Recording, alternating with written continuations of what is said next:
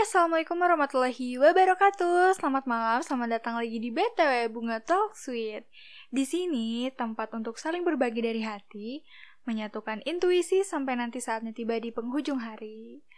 Wow, sekarang spesial banget karena kita recording dan uh, tayang pada bulan Ramadan. Ini uh, bakal jadi momen yang sangat berkesan untuk aku karena ini pertama kalinya aku recording uh, dan buat podcast saat uh, vibes-nya Ramadan gitu.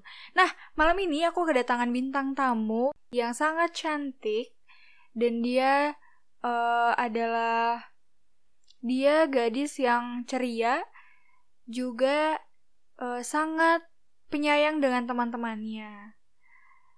Nah, sempat ada beberapa cerita yang dia uh, ceritakan ke aku dan menurut aku kisahnya sangat menakjubkan. Memang kita nggak akan pernah bisa tahu ya kalau misalkan seseorang hanya dilihat dari wujudnya saja tanpa tahu isi hatinya. Nah, emang apa sih isi hatinya? Mari kita tanya langsung ke orangnya. Siapakah dia? Mari kita telepon.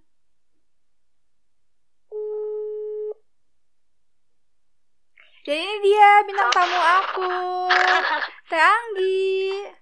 Halo Umi, apa kabar? Baik, Tanggi apa kabar? Alhamdulillah baik. Udah lama nggak ketemu. Iya, ini lagi di rumah nih. Iya, ini lagi di kamar. Kemarin Lagi waktu nyantai. pulang ke rumah itu eh, aman-aman aja. Masih aman soalnya waktu pas pulang tuh pas habis eh nggak sebelum bulan Maret pokoknya bulan Maret pertengahan gitu kalau nggak salah bulan Maret akhir sih jadi kayak belum yang kayak sekarang ketat gitu loh pemeriksaannya jadi kayak masih aman-aman aja Alhamdulillah ya. Akhirnya maksudnya karena kan ternyata teman-teman aku tuh banyak yang ketahan di kosannya dan gak bisa ke mana-mana sekarang tuh. Kasian sih. Iya, soalnya kan eh, apa sih namanya sekarang kan PSBB tuh. Jadi kayak di pintu gerbang mana pun sekarang pasti ada pemeriksaan. Jadi kayak makin susah sih kalau sekarang-sekarang. Makanya kasihan kan yang belum pulang. Iya. Tapi untungnya Tanggi udah sempat pulang lebih awal sebelum eh, keadaan chaos ya. Iya udah, alhamdulillah. Tapi sempet sih waktu mi eh berapa ya tiga minggu kemarin tuh ke Bandung lagi ngambil laptop. Itu juga udah kayak ya udah ditutup itu loh jalan-jalan Bandung tuh. Tapi masih bisa, yang lainnya masih bisa gitu. Masih rame sih, cuman kayak Braga itu kan ditutup tuh. Merdeka udah ditutup. Terus eh, di rumah Kanggi kayak gimana nih keadaannya sekarang? Kalau di daerah aku di Garut sih masih rame ya. Aku sih juga nggak tahu kenapa orang-orang pada udah ada yang positif dua orang di sini tuh di Garut tuh. Tapi kayak masih masih rame aja orang-orang terus kayak toko juga masih pada buka. Serius? Serius apalagi hari tadi tuh. Aku tuh keluar kan beli buat masak gitu. Terus kayak masih rame, tetep kayak malahan kayak hamil satu lebaran. Gila orang-orang pada beli sembako kayak gitu kan besok puasa tuh. Jadi kayak jalanan tuh macet, udah mana panas banget. Jadi udah kayak hawa-hawanya udah hawa-hawa lebaran gitu loh. Ya Kayak ya udah kayak nggak ada apa-apa. Tapi di sana belum ada PSBB gitu ya? Em, ada, cuman nggak tahu tuh orang-orang susah banget kayaknya.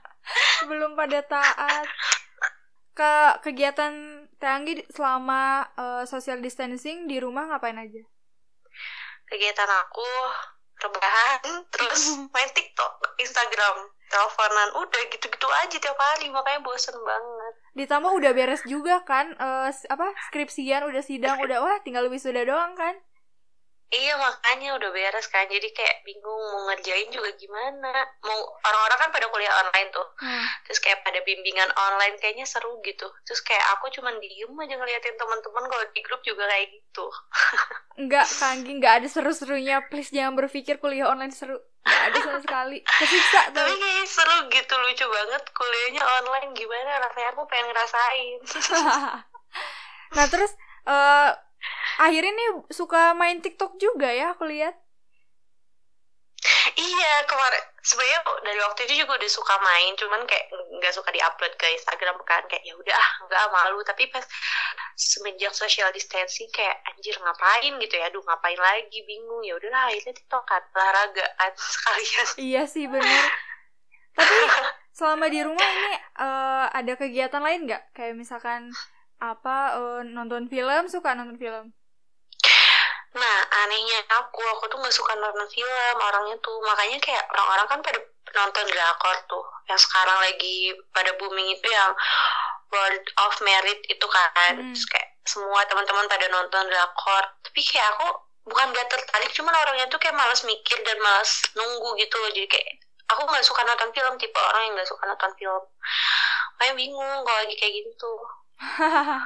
iya sih bakal jadi gabut juga ya udah nggak ada kerjaan di kampus ke terus kegiatan di rumah ya udah apalagi tapi sempat ngerasa stres gak sempet ih sering banget aku kan orangnya tuh nggak bisa diem ya kalau hmm. misal kayak di maksudnya sekarang kan udah beda tuh pas hmm. kemarin-kemarin tuh pas lagi sibuk tuh ya bener-bener sibuk gitu kan kayak gak pernah bener-bener gabut di kosan seharian tuh jarang banget. Bahkan kayak pulang ke kosan pun kayak ya udah mau tidur. Karena kan udah mana sibuk skripsian kan. Jadi hmm. kayak skripsian di luar sama teman-teman gitu. Nah pulang-pulang tuh malam langsung tidur. Jadi jarang banget yang emang ya udah rebahan kayak gitu jarang. Nah sekarang kan kayak gitu.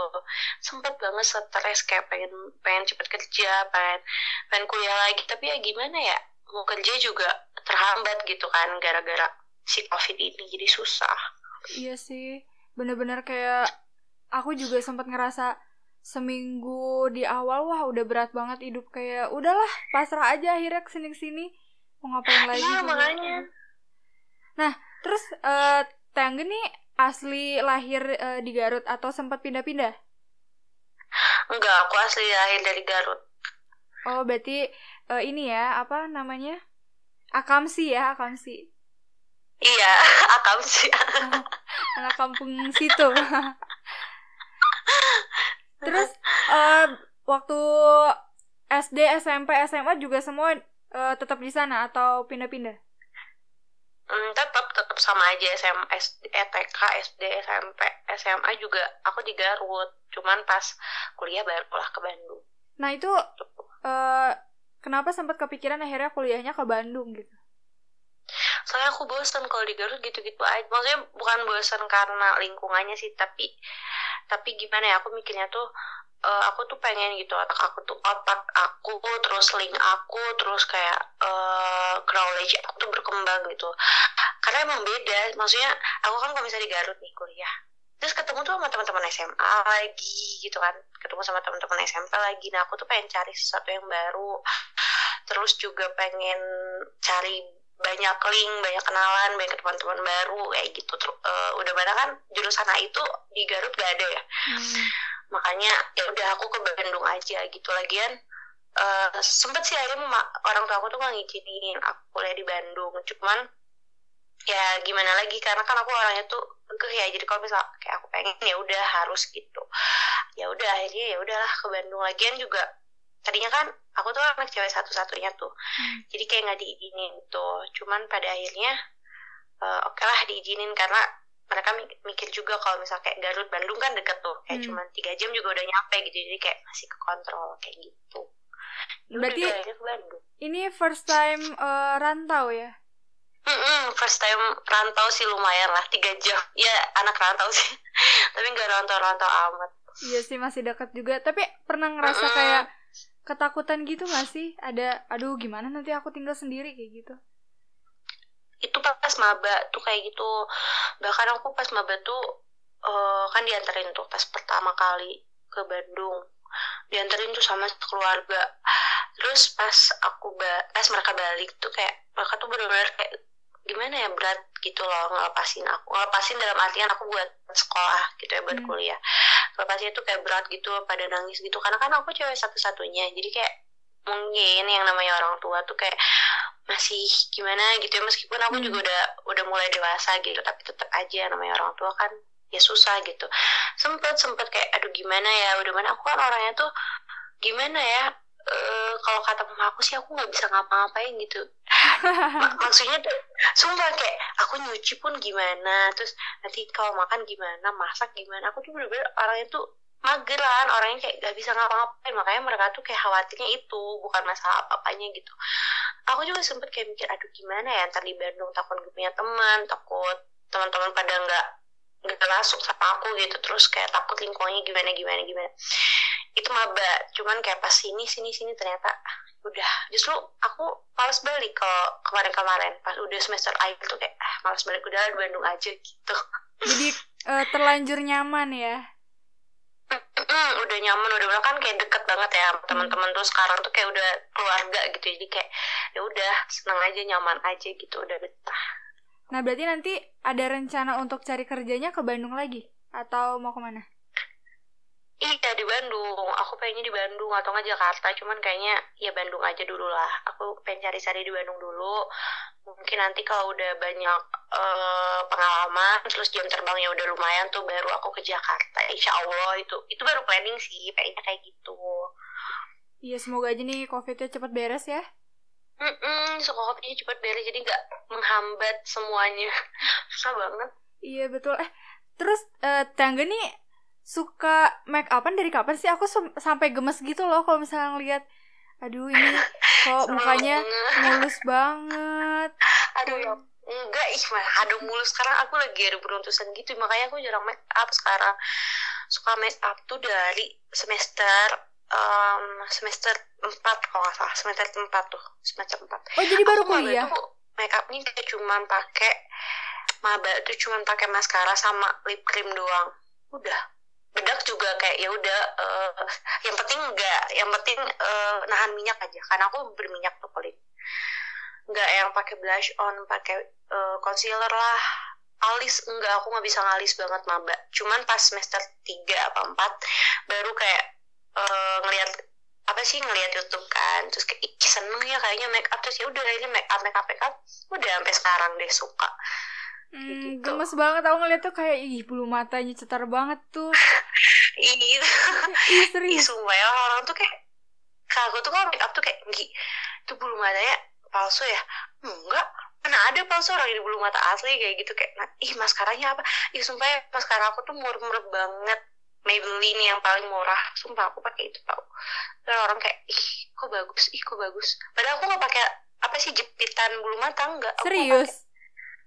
Iya enggak cuman ya udah pa- pakai maskara. Cuman aku tuh make up tuh paling lama tuh di maskara aku kalau pakai maskara tuh bisa sampai 15 menit. Waduh, diapain tuh? ya udah di di berlayer berlayer terus aja di kayak gitu. Di, di apply-nya berlayer-layer sampai kayak bulu matanya tebel banget. Tapi nggak menggumpal jatuhnya. Kalau ngegumpal kan Iya, kurang iya. bagus ya dilihatnya. Tapi tetap aja gitu kayak pisah-pisah bulu matanya cuman tebel sama hitam sama lentik jadi kayak extension padahal mah enggak Iya. Berarti kalau misalkan eh, di dihitung-hitung nih eh, total pembelian make up paling banyak kayaknya maskara ya karena sering dipakai. sebulan sekali say aku Oh my god. Daripada daripada fondi atau apa pun itu gitu. enggak aku lebih prefer ke maskara sih makanya sekarang juga kayak semester akhir tuh kan ke kampus tuh kayak cuman bimbingan Mhm. terus eh, ya gitu-gitu lah. Matkul juga waktu semester 7 kayak cuma tiga matkul kan. Jadi kayak udah males make up yang bener-bener make up niat gitu kayak semester 6 ya udah yang penting maskara aja. On point. Udah. Kayak kalau nggak pakai foundation nggak pakai BB cream juga aku nggak masalah sih sebenarnya yang penting maskara udah ya. Soalnya itu senjatanya. Oh itu. Itu jadi ininya ya apa kalau orang Sunda ngomongnya kojo. iya itu jadi kojonya. Aku tuh emang maskara bahkan pas aku udah mulai kayak suka maskara maskara kan emang dari maba tuh kayak teman aku ada tuh jeneng tau kan? Hmm. dia tuh kayak sampai megang gigi itu pakai bulu mata palsu ya anjir ngapain ya ke kampus? Kayak kalau kita mikir ngapain pakai bulu mata Iya. palsu? Enggak ini beneran. So, terus dia kayak sampai megang-megang mau dicopotin gitu enggak anjir sok aja pegang aku bilang. Ini beneran. Oh iya Ih, tapi bagus dia bilang kayak gitu. Alhamdulillahnya ya dapat bulu mata yang bener-bener anti badai itu beneran. Kalau orang-orang sampai harus di iya extension. Nah terus eh, itu baru suka make up setelah semester 4 Berarti dulu-dulu nggak pernah? Dulu dulu tuh uh, bukan nggak pernah sih suka cuman kayak uh, ya males aja gitu karena nggak tertarik waktu SMA pun aku nggak make up sama sekali kayak cuman pakai lip eyes tau kan? Hmm. gimana SMA nah pakai itu aja. Nah pas semester tiga sama apa empat gitu ya pokoknya semester empat lah. Itu baru aku kayak suka make up gitu kayak beli beli make up seneng kayak gitu. Uang jajan tuh diirit buat beli make up kayak gitu. Dulu mah pas mabe juga enggak biasa aja mah. Hmm. nggak pakai blush kayak gitu gitu mm, males banget soalnya Nah, sekarang kita masuk ke inti cerita yang pernah Teh Anggi kasih tahu ke aku. Itu menarik banget. Oh, iya. karena iya, oke okay, oke. Okay. Karena aku ngerasa uh, emang gimana ya? Wah, ini pasti effortnya gede banget. Jadi kalau kalian mau tahu ceritanya, kita langsung ke inti ceritanya nih. Kenapa bisa akhirnya Teh Anggi uh, lebih merawat tentang diri sendiri lah ya, maksudnya dari at least badan gitu. Hmm. Kenapa tuh? Hmm jadi dulu tuh aku tuh dari lahir tuh emang udah gendut ya. Kata mama aku tuh aku tuh lahir tuh gendut hitam terus mata aku tuh hampir kayak juling gitu.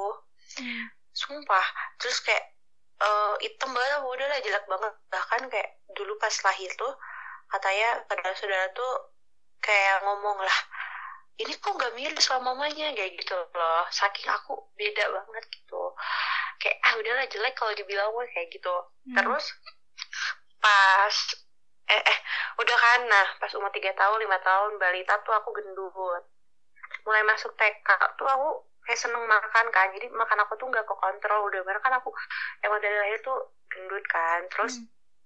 pas TK tuh karena mungkin emang lagi apa ya istilahnya tuh kayak lagi lagi seneng makan kan anak hmm. anak segitu kayak makan apa aja gitu kan. Nah aku tuh kayak gak kontrol gitu loh makanya sampai sampai aku SD SD kelas 5 apa 4 lah. Itu tuh berat aku tuh saking gak kontrol ya makanan segala dimasukin. Aku umur 9 tahun itu tuh 59 kilo. Serius? Serius tuh obesitas aku tuh gede banget. Kayak tinatun tinatun jadi inget iya tahu so aku tuh ya 9 tahun aku masih ingat 59 kilo. Waduh. terus kulit aku tuh hitam banget bener-bener hitam. Terus rambut aku tuh ikal yang ikalnya tuh kayak ikal gimana ya yang dari atas gitu loh kayak hmm. ngembang gitu. Ah, udahlah kayak aduh gila. Itu parah jelek banget sumpah. Kayak bukan aku gitu ngakak banget kalau lihat foto zaman dulu tuh. Nah terus uh, akhirnya uh, kenapa aku pengen ngerawat diri kayak sampai sekarang gitu. Beda banget kan maksudnya dulu ya gila banget 9 tahun udah 59 kilo. Aku tuh selama SD tuh kayak dibully bener-bener dibully sama teman-teman aku. Bahkan kalau misal aku tiap pulang sekolah tuh pasti nangis ke rumah tuh. Karena ya kayak misal nih uh, pelajaran olahraga kan di sekolah tuh senam kayak gitu kan anak-anak hmm. SD biasa terus kayak tiap aku senam gerak dikit tuh teman-teman tuh kayak langsung inalil eh bukan inalillahi apa sih la ilaha illallah la ilaha illallah la ilaha illallah gempa gempa gempa gitu gitu sampai, sampai gitu kayak, aku tuh kan maksudnya oke okay lah mungkin teman-teman aku waktu SD tuh bercanda tapi kan namanya orang kan punya mood yang yeah, tiap yeah. harinya tuh nggak sama kan hmm. dia bisa aja di bercanda itu malah sensitif gitu nah pada akhirnya aku karena em tiap hari bener-bener tiap hari teman-teman aku ngebully aku bilang si si hitam lah si jelek si gendut gajah apa segala macam. Intinya tiap aku tiap aku gerak dikit tuh kayak ayo lo gempa ayo lo gempa. Bener-bener kayak aku dibilang si atun si tinatun segala macam bener-bener kayak diejek diejek diejek hmm. sampai aku tiap hari pulang ke rumah tuh nangis karena sakit hati kan. Maksudnya kayak hmm. kenapa sih? Gitu kan. Uh, dulu tuh aku mikirnya siapa sih yang mau punya badan gendut gitu? Siapa sih yang mau punya badan kayak anti obesitas gitu kan? Nggak ada yang mau gitu. Hmm. udah uh, akhir uh, pas kelas berapa ya? Oh ya sebelum itu tuh pas emang kelas 5 pokoknya dari kelas 5 sampai kelas 6 tuh kan suka beli baju tuh sama mama. Nah tiap beli baju tuh aku tuh nggak ada size buat umur segede aku gitu dulu tuh kayak uh, mama aku nyari baju untuk umur 9 tahun. Tapi nggak cukup kan? Nggak ada ukurannya. Mamaku sampai bilang kalau misal beli baju kayak mbak tolong cariin ukuran baju yang paling besar buat anak saya XXXL sampai ya kayak gitu. Tapi kayak tetap gak muat. Akhirnya kalau akhirnya ya terpaksa gitu. Uh, dulu tuh kalau tiap beli baju kayak uh, apa sih pilih size yang dewasa hmm. gitu loh. Tapi kan lucu ya. Maksudnya hmm. kayak umur cuma 9 tahun tapi model-modelnya masih dewasa. Eh udah dewasa gitu. Nah terus udah gitu uh, aku tuh sempet pindah SD dulu tuh. Pas aku kelas 5 tuh aku pindah SD karena ya ada beberapa hal dan salah satunya emang karena aku gara-gara dibully gitu. Aku udah bener-bener gak kuat mental aku tuh kayak udah sakit hati gitu. Bahkan aku ya itu dia aku tiap hari nangis tiap aku mau beli baju nangis tiap kayak nyobain baju nggak cukup kayak gitulah. Intinya kayak ah udah bener-bener dibully bener-bener. Akhirnya aku pindah sekolah kan pindah SD pas kelas 5 tuh. Nah terus uh, akhir dari situ mama aku tuh uh, mutusin kalau misal aku mau periksa ke dokter gizi. Karena kan hmm. yang ditakutin tuh waktu ya maksudnya banyak kan yang gendut maaf maaf gendut gitu ya obesitas tuh ada yang sehat ada yang enggak kan. Hmm. nah takutnya kan nggak sehat atau bisa ada penyakit apa pun. Uh, makanya waktu itu mama aku uh, bawa aku ke dokter gizi. Aku masih ingat dokternya tuh dokter kun kun di Bandung jalan apa ya lupa waktu itu. Uh, terus ya udah akhirnya kelas 6 kalau nggak salah. Kelas 6 tuh aku ke dokter gizi sama mama aku untuk nanyain bahwa aku tuh sehat gak sih gendutnya gitu terus normal gak sih di umur segini berat badan aku kayak segede-gede gitu terus mama aku tuh ya pengennya tuh konsul ke dokternya untuk dikurangin lah pola hmm. makannya diatur lah gitu pola makannya lebih sehat gitu karena mama aku mikir kan aku kan cewek satu-satunya tuh hmm. terus hmm uh, dulu tuh aku tuh kayak bilang gini kasihan kalau misal udah udah gede gitu kan udah kayak umur SMA-an terus aku masih segede gitu badannya takutnya kan karena mentalnya udah kena waktu SD terus takutnya gimana gitu. Terus hmm. ya mungkin karena emang aku satu-satunya jadi kayak lebih diprotek gitu lah lebih kayak bener-bener diurusin banget. Akhirnya udahlah ke dokter gizi tuh ngobrol terus kata dokter alhamdulillah katanya uh, anak ini tuh emang gendutnya sehat cuman kalau misalnya emang mau diet katanya bisa-bisa aja cuman nggak boleh pakai uh, diet eh nggak boleh pakai uh, diet yang emang pakai obat kan? Ada oh, kan yang pakai oh, iya, kapsul iya, gitu-gitu. Iya, iya. Nah aku tuh enggak dietnya cuma diet pola makan selama satu tahun. Tuh bayangin hmm. setahun aku tuh setahun tuh yang biasanya aku indomie uh, uh, micin micin kan jajanan hmm. itu yang micin micin itu kan makroni apalah. Itu benar-benar di stop selama setahun tuh. Jadi waktu pas aku diet itu tuh bener-bener aku nggak dikasih uang jajan. Oh ya? Ke sekolah tuh. Iya karena kalau misalnya dikasih uang jajan aku pasti jajan kan. Hmm. jadi aku tuh dibekelin pagi-pagi tuh kayak uh, yang emang anjuran dokter itu loh. Jadi pagi-pagi tuh menunya tetap pakai nasi cuman ditakar gitu loh hmm. nasinya ditakar. Terus kalau bisa ayamnya harus direbus kayak gitu gitu. Itu dibekelin terus tiap istirahat karena rumah aku sama sekolah aku waktu itu deket jadi kayak dianterin sama uh, bibi yang di rumah sama mbak yang di rumah. Nganterin jus gitu ke sekolah tiap istirahat tuh kayak gitu. Jadi selama setahun tuh kayak gitu orang-orang kan teman-teman aku kayak pada makan apa gitu kan kalau hmm. istirahat tuh kayak pada jajan terus aku kayak cuma ya udah ngeliatin aja soalnya kayak ya gimana gitu kan e, lumayan juga kan kalau ke dokter gizi sekali konsul tuh berapa gitu hmm. jadi kayak aku aku juga udah mikirnya dari situ tuh udah kayak wah aku udah udah punya motivasi aku untuk berat badan aku normal gitu untuk kurus nah akhirnya dari situ selama setahun kayak gitu alhamdulillah aku berhasil turunnya tuh drastis banget sih waktu itu kayak berapa belas kilo ya.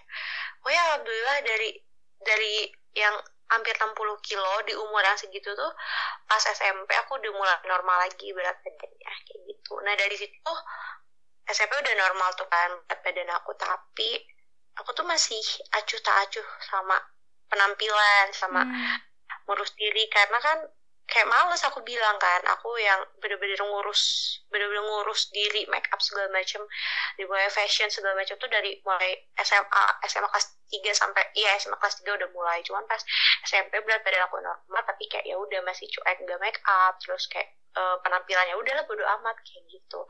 Akhirnya pas makin sini makin aku dewasa makin aku bertambah umur aku mikir uh, kita sebagai cewek harus uh, punya motivasi harus ya emang harus sih untuk kayak uh, harus ngejaga kebersihan, ngejaga penampilan, terus juga apalagi kalau udah masuk kuliah kan udah kayak mikirin make up kan dulu hmm. tuh. Jadi ya kayak gitu sih. Terus juga uh, kenapa aku kayak sampai sekarang bener-bener kayak apa ya bukan mentingin sih lebih kayak kalau sekarang sih aku lebih ke memprioritaskan kayak apa ya kayak penampilan sih karena hmm. ya gimana ya emang sih orang kan bilang uh, penampilan tuh nggak ngejamin. Katanya kan ada aja tuh yang penampilannya kayak cuek cuek cuek atau enggak yang kayak kelihatan kriminal padahal baik. Tapi hmm. ya kalau menurut aku sih nggak tahu karena aku udah nyamannya kayak gitu. Jadi untuk sekarang makin sini aku lebih ngeprioritasin kayak penampilan terus kayak uh, kerapihan kayak gitu. Rapih dalam hal rambut terus make up terus uh, kayak gitulah wangi-wangian kayak gitu. Nah kalau ini nih pernah ada uh, sebelumnya riwayat keluarga yang emang turunan gendut gitu apa enggak? Enggak, enggak ada. Uh, orang tua aku tuh mereka tuh enggak kurus tapi enggak gendut. Pada ti pada tinggi mereka tuh tapi enggak yang gendut. Biasa normal berarti ya normal.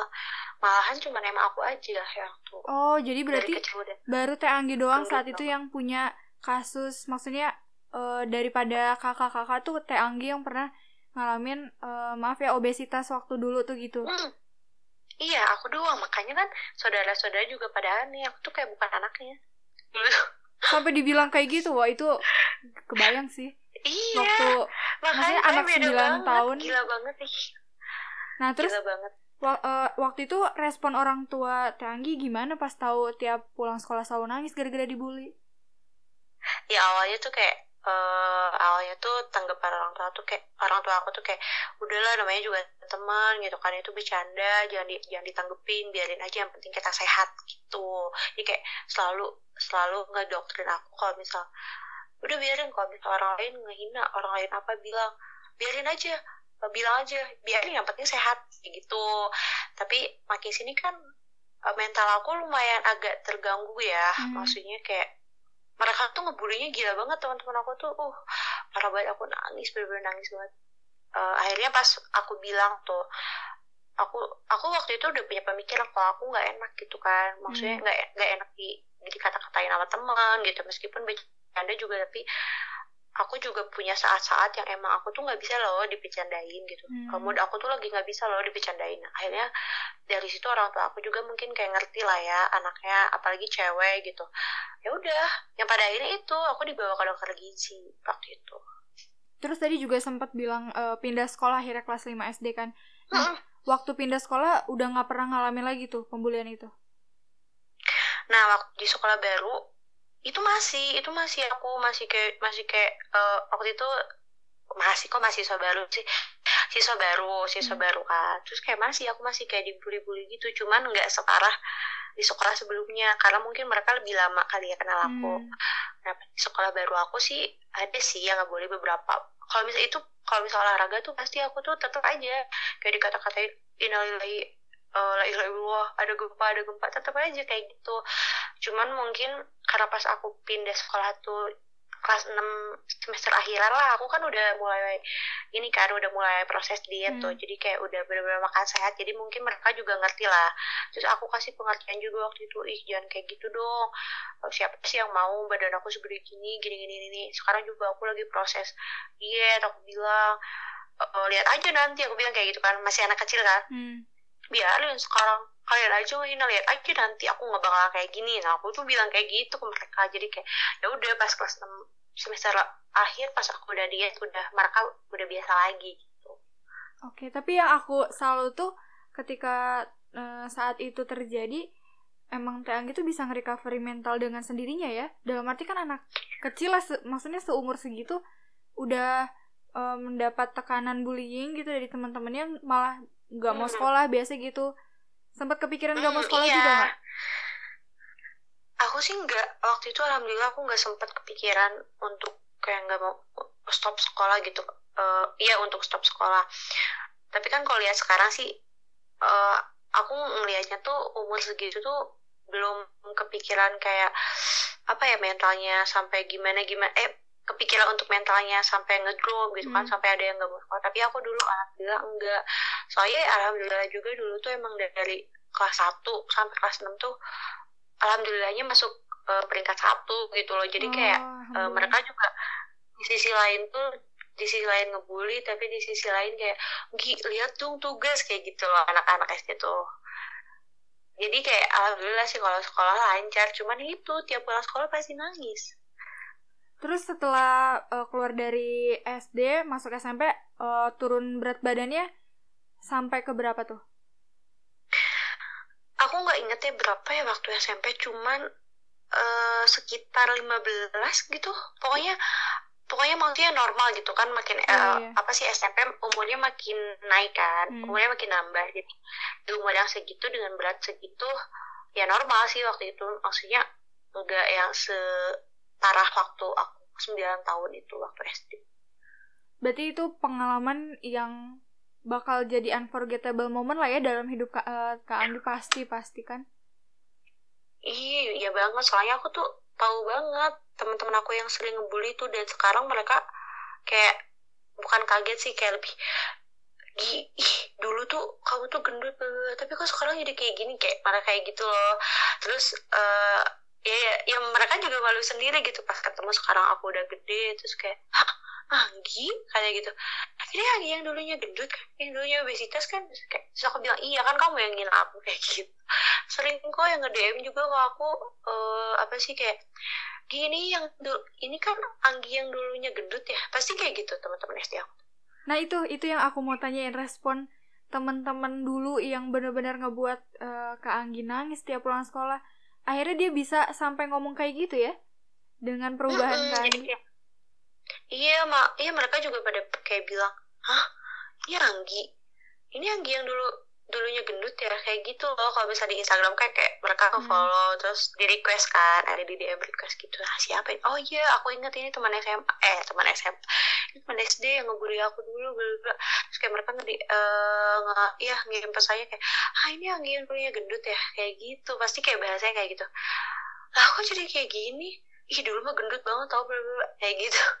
Terus kayak ya kan dulu aku bilang. Orang juga punya pubertinya masing-masing aku bilang orang juga punya puberty goals masing-masing. Terus tapi pernah ada yang sampai uh, ngehead ya dalam arti dia bilang uh, operasi ya misal ada yang kayak gitu gak sih? Eh ih pernah banget. Aku pernah kok digituin. Serius? dulu tuh pernah sumpah. Tapi nggak tahu sih itu fake, fake account gitu. Cuman dulu kan aku uh, nggak dulu sih. Maksudnya kayak tahun-tahun kemarin tuh kayak bikin Q&A gitu kan di Instagram hmm. karena gabut terus kayak aku tuh emang sebelumnya tuh pernah nge-storyin uh, apa sih muka aku yang dulu pas aku dibully kan. Terus hmm. kayak banyak banget respon teman-teman kayak ah Anggi serius loh ini. Iya emang siapa lagi? Terus adalah yang uh, apa sih yang nanya kan kamu operasi ya? katanya. Anjir operasi dari mana? Sampai digituin ya aku bilang, lah aku beda banget? katanya gitu.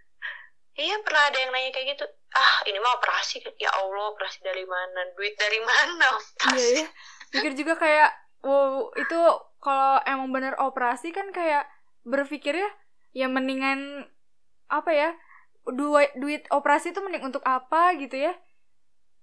Iya gila. Terus kayak mereka iya langsung ngejudge kayak gitu ah ini mah operasi kayak eh gila banget operasi dari mana? Ngaco banget orang-orang.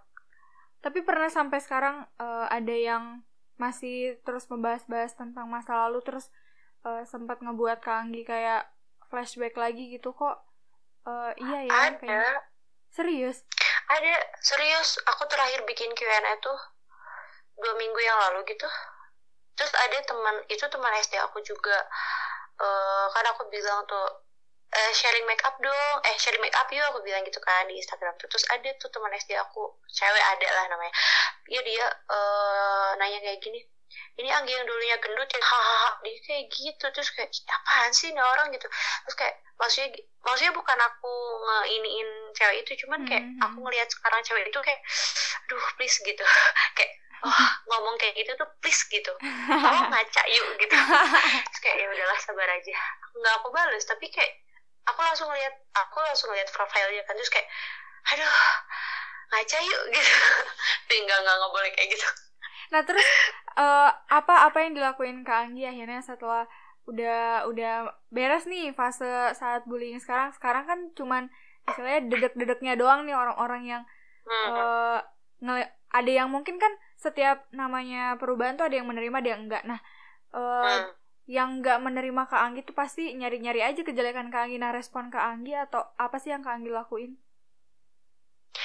Kalau aku sih kayak uh, aku mikirnya gini loh kalau sekarang tuh kan mau kita berbuat baik mau kita udah berusaha untuk nampilnya terbaik baik itu dari sisi apa pun kayak penampilan lah knowledge kita apa pun pasti kan ada orang yang pro sama kontra kan hmm. terus ada orang yang suka ataupun enggak itu pasti hmm. uh, di kehidupan tuh pasti kayak gitu terus kok aku nyikapinya uh, ya udah aku nggak ambil pusing sih kayak ya udah biarin aja uh, lagian juga istilahnya kalau misalnya mereka sampai ngejudge ya apaan sih cantiknya make up misalkan banyak tuh ya orang-orang serius ada yang bilang kayak gitu. gitu apaan sih cantiknya make up terus aku mikirnya kayak ya udah sih apaan gitu hmm. kayak uh, jadi orang tuh ini banget sih gitu lagian juga kita nggak minta uang dari dia gitu kita hmm. nggak hmm. ngurusi eh kita nggak diurus sama dia toh kalau kasarnya uang kuliah ya bukan dia yang bayar gitu uang makeup juga kita nggak minta sama mereka gitu. Hmm. aku sih nyikapnya sekarang kayak udah bodo amat gitu. Justru dengan dengan banyaknya misal ada beberapa respon orang yang negatif ke aku aku justru lebih menonjolkan kayak uh, apa sih kelebihan kita gitu loh. Hmm. kita punya kelebihan ya udah tonjolin gitu. Tonjolin uh, hal yang emang positif dari diri kita gitu. Mau itu soft skill atau hard skill yang kita punya. Kayak gitu sih kalau aku kayak ya udah bodo amat Iya betul sih. Emang butuh ya yang namanya sikap hmm. bodoh amat tuh.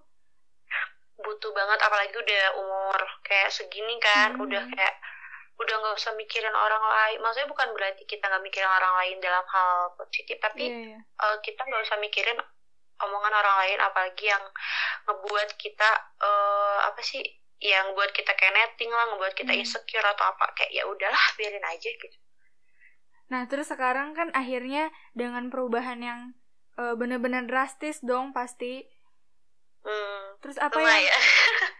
kalau kata aku sih bener-bener drastis karena aku juga sampai uh, pertama kali ngedenger nih ya waktu Kak Anggi cerita tentang hal itu aku kayak hah? Serius? Emang dulunya kayak gitu? Aku yang nggak percaya malah.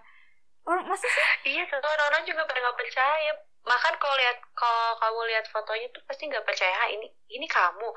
Terus kan kayak teman-teman aku yang ke rumah kan ada tuh foto aku hmm. waktu kecil di ruang rambut terus langsung kayak mereka tuh hah ini mana yang kayak gitu? Ini kamu kayak gitu. Pacar aku juga bilang kayak gitu waktu dia pertama kali ke rumah dulu. Ini kamu ya? Ya siapa lagi? Sumpah beda banget sumpah beda banget. pada ngomong kayak gitu. Terus apa yang ngebuat Kak Anggi akhirnya mensyukuri gitu dengan segala struggle-nya Kak Anggi dulu yang bener-bener wah ngehadepin masalah pembulian tuh bisa ngejatuhin mental terus sekarang akhirnya udah menemukan uh, apa ya suasana lebih baik lah gitu. Hmm, aku sih gimana ya? Aku sih lebih kayak bersyukur sih kalau sekarang gitu karena sekarang pun aku emang belum bener-bener ngerasa gimana gitu cuman uh, dari perubahan dulu sama sekarang sih aku lebih kayak bersyukur aja dan uh, aku lebih ngambil eh, pelajarannya aja gitu. Maksudnya dulu kan aku mental aku udah mulai ini kan waktu hmm. SD tuh udah mulai kena gitu kan. Mental aku tuh udah udah down gitu beberapa tiap hari malah nangis kan. Dari situ aku belajar sampai sekarang tuh ya udah berarti aku bisa lebih jadi uh, apa sih diri sendiri yang lebih kuat gitu loh. Ngadepin orang-orang yang ngejudge kayak gitu. Karena aku percaya gitu nanti masa depan kita suatu saat di masa yang akan datang tuh pasti banyak banget cobaan yang bakal menimpa kita gitu. Baik hmm. itu orang yang gak suka sama kita lah yang ngejudge lah terus uh, hidup kan up and down ya. Jadi kayak hmm. kita harus harus lebih siap ngikapin semua itu. Nah alhamdulillahnya dengan pelajaran aku yang dulu aku dibully terus sampai sekarang akhirnya aku kayak gini aku sih lebih kayak ke bersyukur dan aku ngambil sisi positif dari pelajaran mental aku zaman dulu kayak gitu. Iya betul. Karena di sini aku bener-bener ngerasa proud banget nih sama Kak Anggi dengan proses anak 9 tahun udah dapat bullying yang wah itu parah sih. Belum tentu semua orang mungkin yang ngerasain bisa sekuat Kak Anggi gitu kan mungkin aja mereka malah jatuhnya nggak mau sekolah nggak mau ketemu siapa-siapa. Iya gitu. iya benar. Hmm. Iya banyak kok yang kayak gitu banyak kan di hmm. cerita di TV kayak gitu-gitu juga yeah. banyak kan yang kayak bullying tuh emang jahat banget sih sebenarnya bahkan ada yang benar-benar mati-matian untuk diet dan akhirnya jatuhnya sakit hmm, iya jatuhnya sakit kan karena mungkin mereka saking udah enaknya gitu hmm. kayak dibully di sekolah dibully sama temen-temennya iya bahkan ada yang nekat diet sampai gak makan nasi kan itu salah sebenarnya hmm. kalau dia kayak gitu Terus apa yang ngebuat akhirnya Kak Anggi berpikir untuk cintai diri sendiri itu emang penting gitu iya kalau kalau uh, pemikiran aku sih kayak kita harus uh, emang kunci kehidupan kita tuh bersyukur kan salah hmm. satunya untuk uh, itu tuh mencintai diri kita sendiri aku sih ada tiap bukan aku aja sih kayaknya tiap orang juga pasti ada ada fase insecure kan hmm. bahkan aku juga kayak bulan-bulan kemarin uh sempat banget insecure namanya insecure. Tapi aku baca terus kayak aku mikir lagi nggak uh, semua orang tuh beda gitu. Hmm. semua orang tuh punya kelebihan masing-masing baik dari sisi mana pun gitu. Terus juga kita tuh nggak bisa loh dibanding-bandingin sama orang gitu. Kadang aku tuh mikir kayak aku lihat Instagram ih gila cewek-cewek kok cakep-cakep banget gitu. Ya Allah mulus banget mukanya tuh kayak insecure gitu kan. Tapi dari situ aku kayak ah udahlah biarin aja. Toh kita juga bukannya kita bukan berarti harus menyombongkan diri sih tapi lebih ke ya udah kita harus mencintai diri kita sendiri hmm, gitu betul. apa pun juga uh, apa ya namanya ini juga pemberian Tuhan terus hmm. uh, udah gitu juga kita tuh nggak bisa loh disama-samain sama orang tiap orang tuh punya karakter yang berbeda punya sifat yang berbeda punya ciri khas yang terpenting tuh yang berbeda hmm. terus juga aku mikir tuh cantik tuh bukan soal putih cantik tuh bukan soal langsing cantik hmm. tuh bukan soal uh, bodinya kayak body goals atau apa enggak sih. Aku kayak mikir sekarang tuh kayak kita bisa kelihatan cantik di mata orang tuh. Kalau kita juga punya inner beauty kita tuh dikeluarin gitu. Kita cantik bukan cuma dari fisik doang tapi dari attitude kita dari cara kita ngomong dari cara komunikasi sama orang bersikap sama orang tuh kayak gimana. Aku sih mikir gitu. Uh, kadang kan bukan apa sih bukan sedikit gitu loh banyak banyak lah gitu. Contoh orang yang emang dia tuh cakep cantik ah udahlah perfect. Tapi kan banyak juga kelakuannya atau sifatnya agak minus gitu kan. Hmm. nah aku sih mikirnya kayak ya udahlah kita nggak usah ngelihat orang lain kita fokus sama diri kita sendiri. Kita tonjolin hal-hal positif kita keluarin aura positif kita di apa sih di diri kita. Yang terpenting sih kita nggak boleh nih apa ya buk, uh, uh, pesimis sama hmm. diri sendiri. Ya udah kita positif aja gitu. Kalau kita bisa kita kita juga mampu kita juga punya kelebihan tersendiri kayak gitu sih. Jadi kayak ya udah cintailah diri sendiri guys. Jadi itu yang ngebuat akhirnya Kak Anggi bisa uh, terus ngelangkah lah ya walaupun masa lalunya dibilang kelam uh, tapi sekarang-sekarang bisa nge-recovery dengan hasil yang memuaskan lah untuk mungkin Kak Anggi sendiri ngerasa puas kan dengan hasil yang sekarang? Uh, alhamdulillah sih karena ya beda banget soalnya kalau misalnya dilihat dari fisik sih ya. Hmm. kayak alhamdulillah sih sejauh ini uh, aku ngerasa ya puas gitu. Tapi kan kita juga nggak boleh ini ya nggak boleh yeah. kayak udah kita udah ngerasa puas gitu. Cuma so far sih kayak oke okay lah gitu. Perubahannya udah alhamdulillah gitu. Sekarang udah alhamdulillah nggak lagi kayak namanya bully-bully dibully-bully sama teman kayak gitu iya alhamdulillah jadi udah bener-bener emang usaha tuh nggak akan mengkhianati hasil ya Hmm, bener banget usaha tuh gak mengkhianati hasil. Aku setahun tuh usaha aku gak makan indomie, gak makan micin. Ya, ya gimana gitu kan kita harus usaha kalau misalnya kita pengen hasil yang memuaskan. Kayak iya gitu. betul. Ditambah juga aku ngeliat kayaknya support dari uh, apa orang tua juga bener-bener mendukung hmm. banget gitu saat itu untuk ada perubahan iya bener-bener ngedukung banget. Karena mungkin ya itu tadi mereka mikirnya aku kan cewek satu-satunya tuh. Jadi kayak lebih nge jadi aku tuh kayak lebih diprotek lebih kayak di ya diurus banget lah segala macamnya kayak gitu. Karena kan cewek juga kan. Hmm. kayak gitu. Nah terus berarti sekarang ini LDR nih?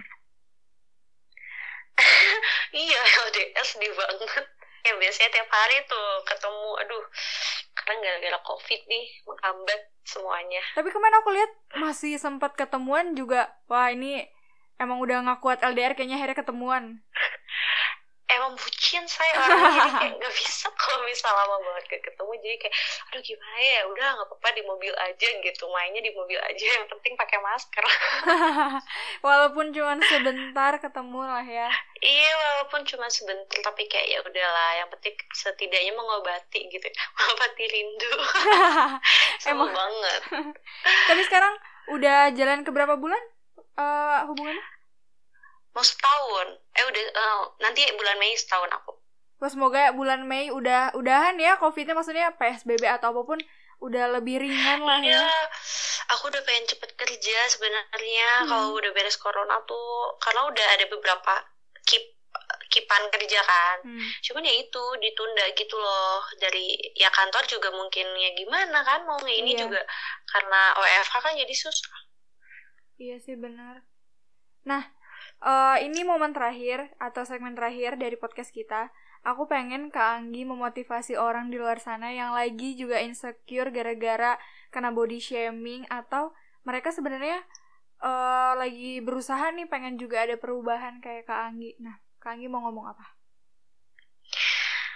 Um, aku cuma mau ngomong mau nitip pesan dari aku sendiri dari pengalaman aku buat teman-teman terutama buat cewek ya biasanya kan yang insecure kayak gitu. Buat cewek-cewek buat teman-teman semuanya kalian jangan ngerasa insecure kalian jangan ngerasa nggak percaya diri. Kalian tuh semuanya cantik kalian tuh semuanya cantik luar dalam. Asal kita ya itu dia apa tadi aku bilang ya udah kita nggak boleh ngelihat orang lain gitu. Jangan ngebanding bandingin dari kita sama orang lain. Karena tiap orang tuh punya uh, kelebihan yang berbeda tiap orang tuh punya ciri yang berbeda. Yang terpenting adalah keluarkan aura positif kalian buang pikiran-pikiran negatif kalian ke orang lain tentunya. Karena itu tuh ngaruh banget gitu. Terus juga uh, buktiin sama orang-orang yang misal kalian kena body shaming atau kalian kena bullying atau apa pun itu kalian buktiin sama orang-orang itu kalian buktiin sama semua orang kalau kita tuh bisa kita tuh mampu untuk jadi lebih baik dari segi apa pun kayak gitu. Intinya jangan lihat orang lain udah aja fokus sama diri sendiri fokus uh, fokus sama tujuan kita fokus sama goals kita lakuin hal-hal positif insya Allah kita juga bakalan lebih mencintai diri sendiri kayak gitu terus untuk teman-teman dulu yang uh, sempat ngebully apa yang kalian pengen bilang kalau mereka nggak dengar podcast ini oke okay. aduh buat teman-teman aku teman-teman SD aku yang dulu ngebully aku gila-gilaan bisa-bisa sampai aku nangis semoga kalian panjang umur dan Amin. semoga kalian sukses intinya gimana ya kalian jangan kayak gitu lagi ya soalnya kalian udah dewasa jadi kayak udahlah stop bullying stop untuk body shaming fokus sama tujuan kalian masing-masing dan makasih loh dulu kalian udah ngebully karena dari dulu kalian ngebully aku aku sekarang bisa jadi kayak gini wow berarti benar butuh uh, apa ngucap terima kasih karena setidaknya iya, mereka mengingatkan banget. kan akhirnya iya kita ambil hikmahnya hmm, aja iya. gitu oke okay. Uh, terus terakhir goals dalam hidup Kang gitu apa sih? Goals dalam hidup aku um, apa ya? Aku banyak sih, cuman yang paling penting sih goals aku aku pengen pengen sukses, aku pengen ngebahagiain orang tua aku dan uh, aku pengen uh, ngelakuin hal yang emang ngebuat aku senang udah itu aja. Hmm.